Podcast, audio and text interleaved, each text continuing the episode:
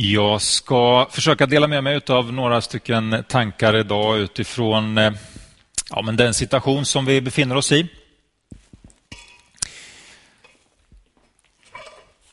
Och eh, jag menar, jag tänker att det är så här att eh, många av oss känner en viss vilsenhet, en viss oro. Man kan känna att man är utan energi, att man är trött. Eh, man kanske känner något av det där eller så känner man det som, en, eh, som eh, liksom alltihop i en kombination. Och det är ju inte så konstigt under de omständigheterna som råder nu. Jag tror att vi är ganska många som upplever just detta. Att ständigt leva i ovisshet om hur saker ska bli. Att gå från att ena dagen hoppas på någonting, tänka att nu händer det, nu, nu, nu blir det positivt, nu går vi mot ljusare tider och sen nästa dag så inser man att man är tillbaka igen på ruta ett. Att inte riktigt kunna planera sin, sin framtid som vi är vana vid att kunna göra och att leva med restriktioner och begränsningar i våra liv. Det sätter sig liksom i kroppen. va? Jag vet inte om du har känt det, men jag känner det att det sätter sig i kroppen och det sätter sig i tanken och man blir, man blir trött. Och jag tror att vi delar detta. Och då, då så har jag några saker som jag skulle vilja dela med mig av och som jag hoppas eh, ska kunna bli till hjälp och välsignelse för oss. Det första så skulle jag vilja säga någonting om tacksamhet. Jag tänker så här att trots att det finns så många saker som vi önskar skulle vara annorlunda och som begränsar oss så finns det fortfarande väldigt, väldigt mycket att vara tacksam för. Och Jag tror faktiskt att det är viktigt att återkomma och återvända till de här sakerna som vi har anledning att vara tacksamma över. I första Thessalonikerbrevet, det femte kapitlet och den artonde versen så står det och tacka Gud under livets alla förhållanden. Tacka Gud under livets alla förhållanden. Alltså inte bara de dagarna då allting känns gott och bra, utan under livets alla dagar, alla förhållanden, alla omständigheter. Ja, det där det kan ju vara lätt att säga, svårare att göra kan man tänka.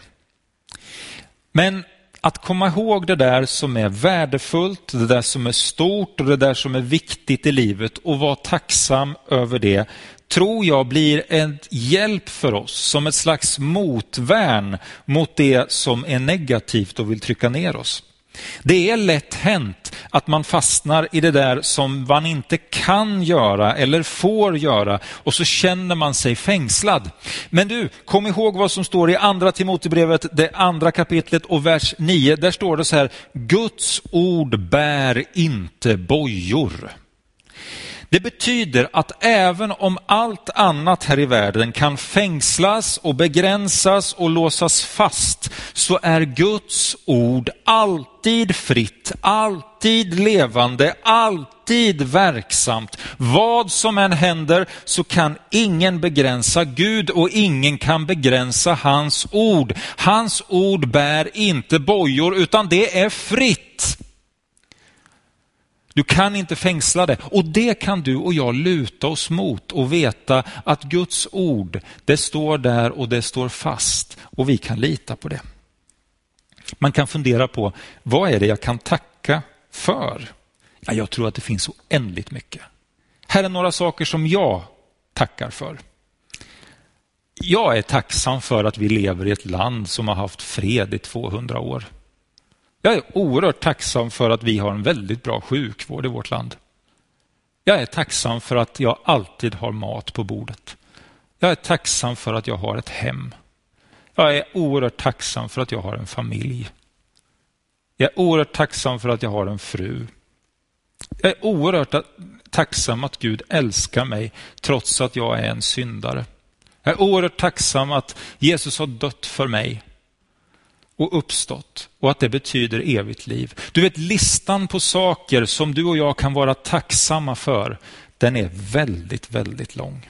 Eller den kan åtminstone bli det om vi tänker till. Mitt råd till dig idag, det är att bestäm dig för att ta fem minuter utav den här dagen. Sätt dig. Ta fram ett papper, ta en penna och sen sätter du dig och så skriver du ner alla de saker som du har anledning att vara tacksam över. Och tacka sen Gud för alla de där sakerna som du kom fram till.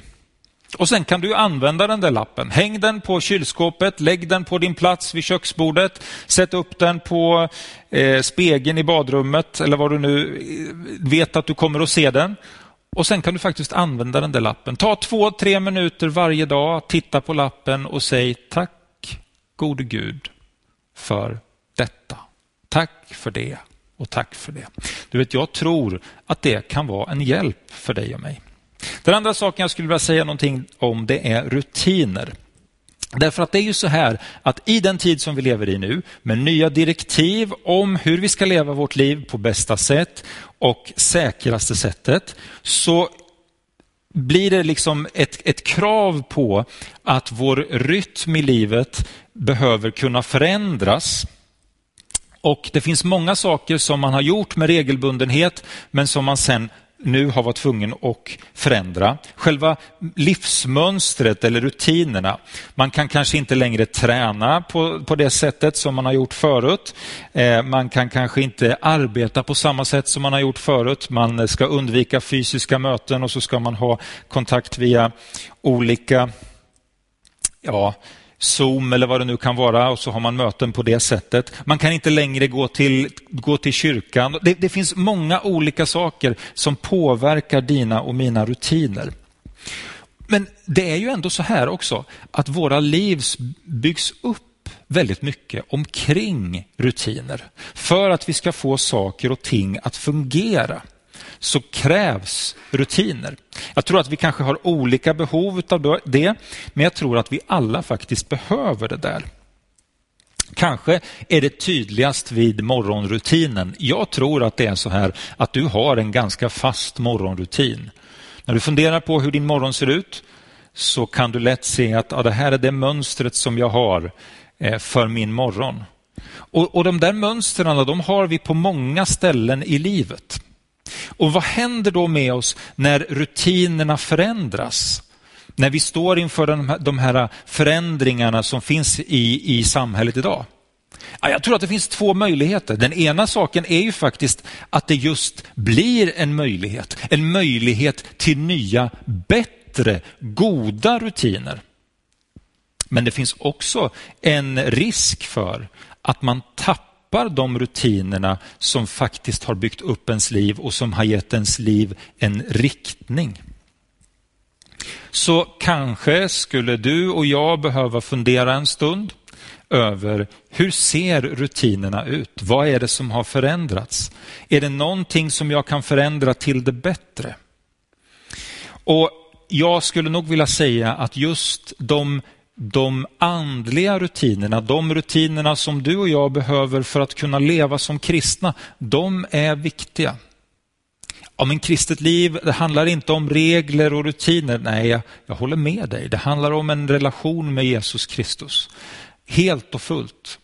Men om du ska ha en relation med någon så krävs det så krävs det en viss kontinuitet, eller hur? Har du inte det så, så, tappar, du, så, så tappar du den här kontakten, gemenskapen. Det, det, det krävs någonting att återkomma till. Det är ett sätt att faktiskt kunna växa i din tro. Så mitt råd till dig är att fundera över vilka rutiner som du har förlorat och vad det kan innebära för dig. Och vad du skulle kunna göra i den här tiden för att få goda rutiner.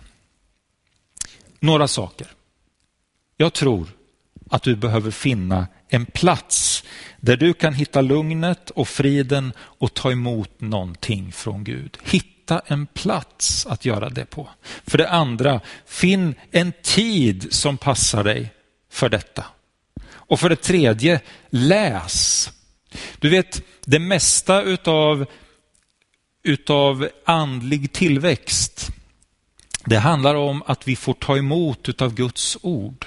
Att vi får höra någonting som han har sagt in i våra liv. Läs Bibeln, läs, läs. Och den sista saken, begränsa dig.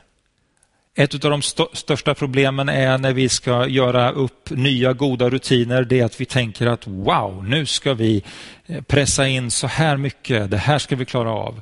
Men det är bättre att begränsa sig. Så mitt råd är, finn en plats, finn en tid, läs och begränsa dig.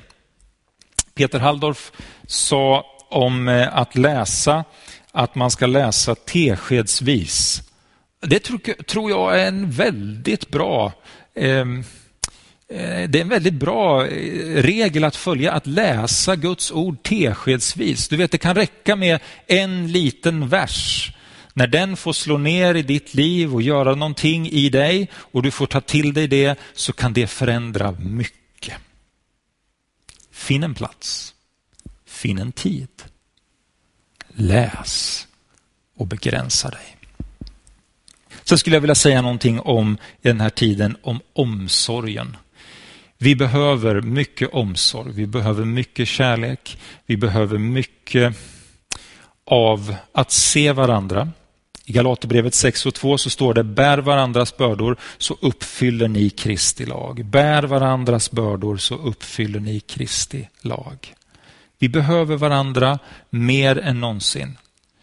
Även ifall det är så att vi inte kan mötas rent fysiskt så kan vi mötas på andra sätt. Ring, smsa, ja, hitta på något sätt att, att sträcka ut dina händer, bildligt sett, till människor runt omkring dig som kanske faktiskt behöver uppmuntran, som behöver att du finns där.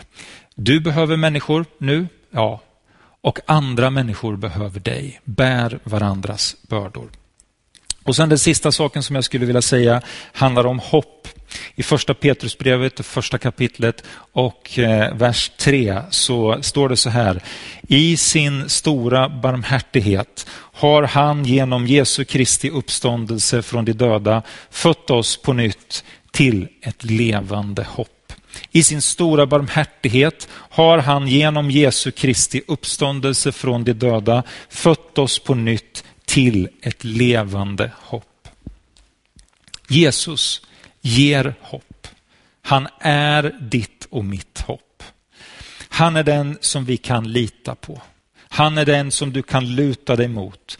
Han är den som du kan gömma dig i. Han är den som, som du kan som, som står fast han vill ge dig hopp. Låt honom göra det och sätt ditt hopp till honom. Och när du har fått tagit emot det hoppet in i ditt liv, då kan också du bli till hopp för andra människor som finns runt omkring dig. Du kan vara den som ger hopp till andra människor på grund av att du har varit med om att få ta emot hopp från Jesus Kristus.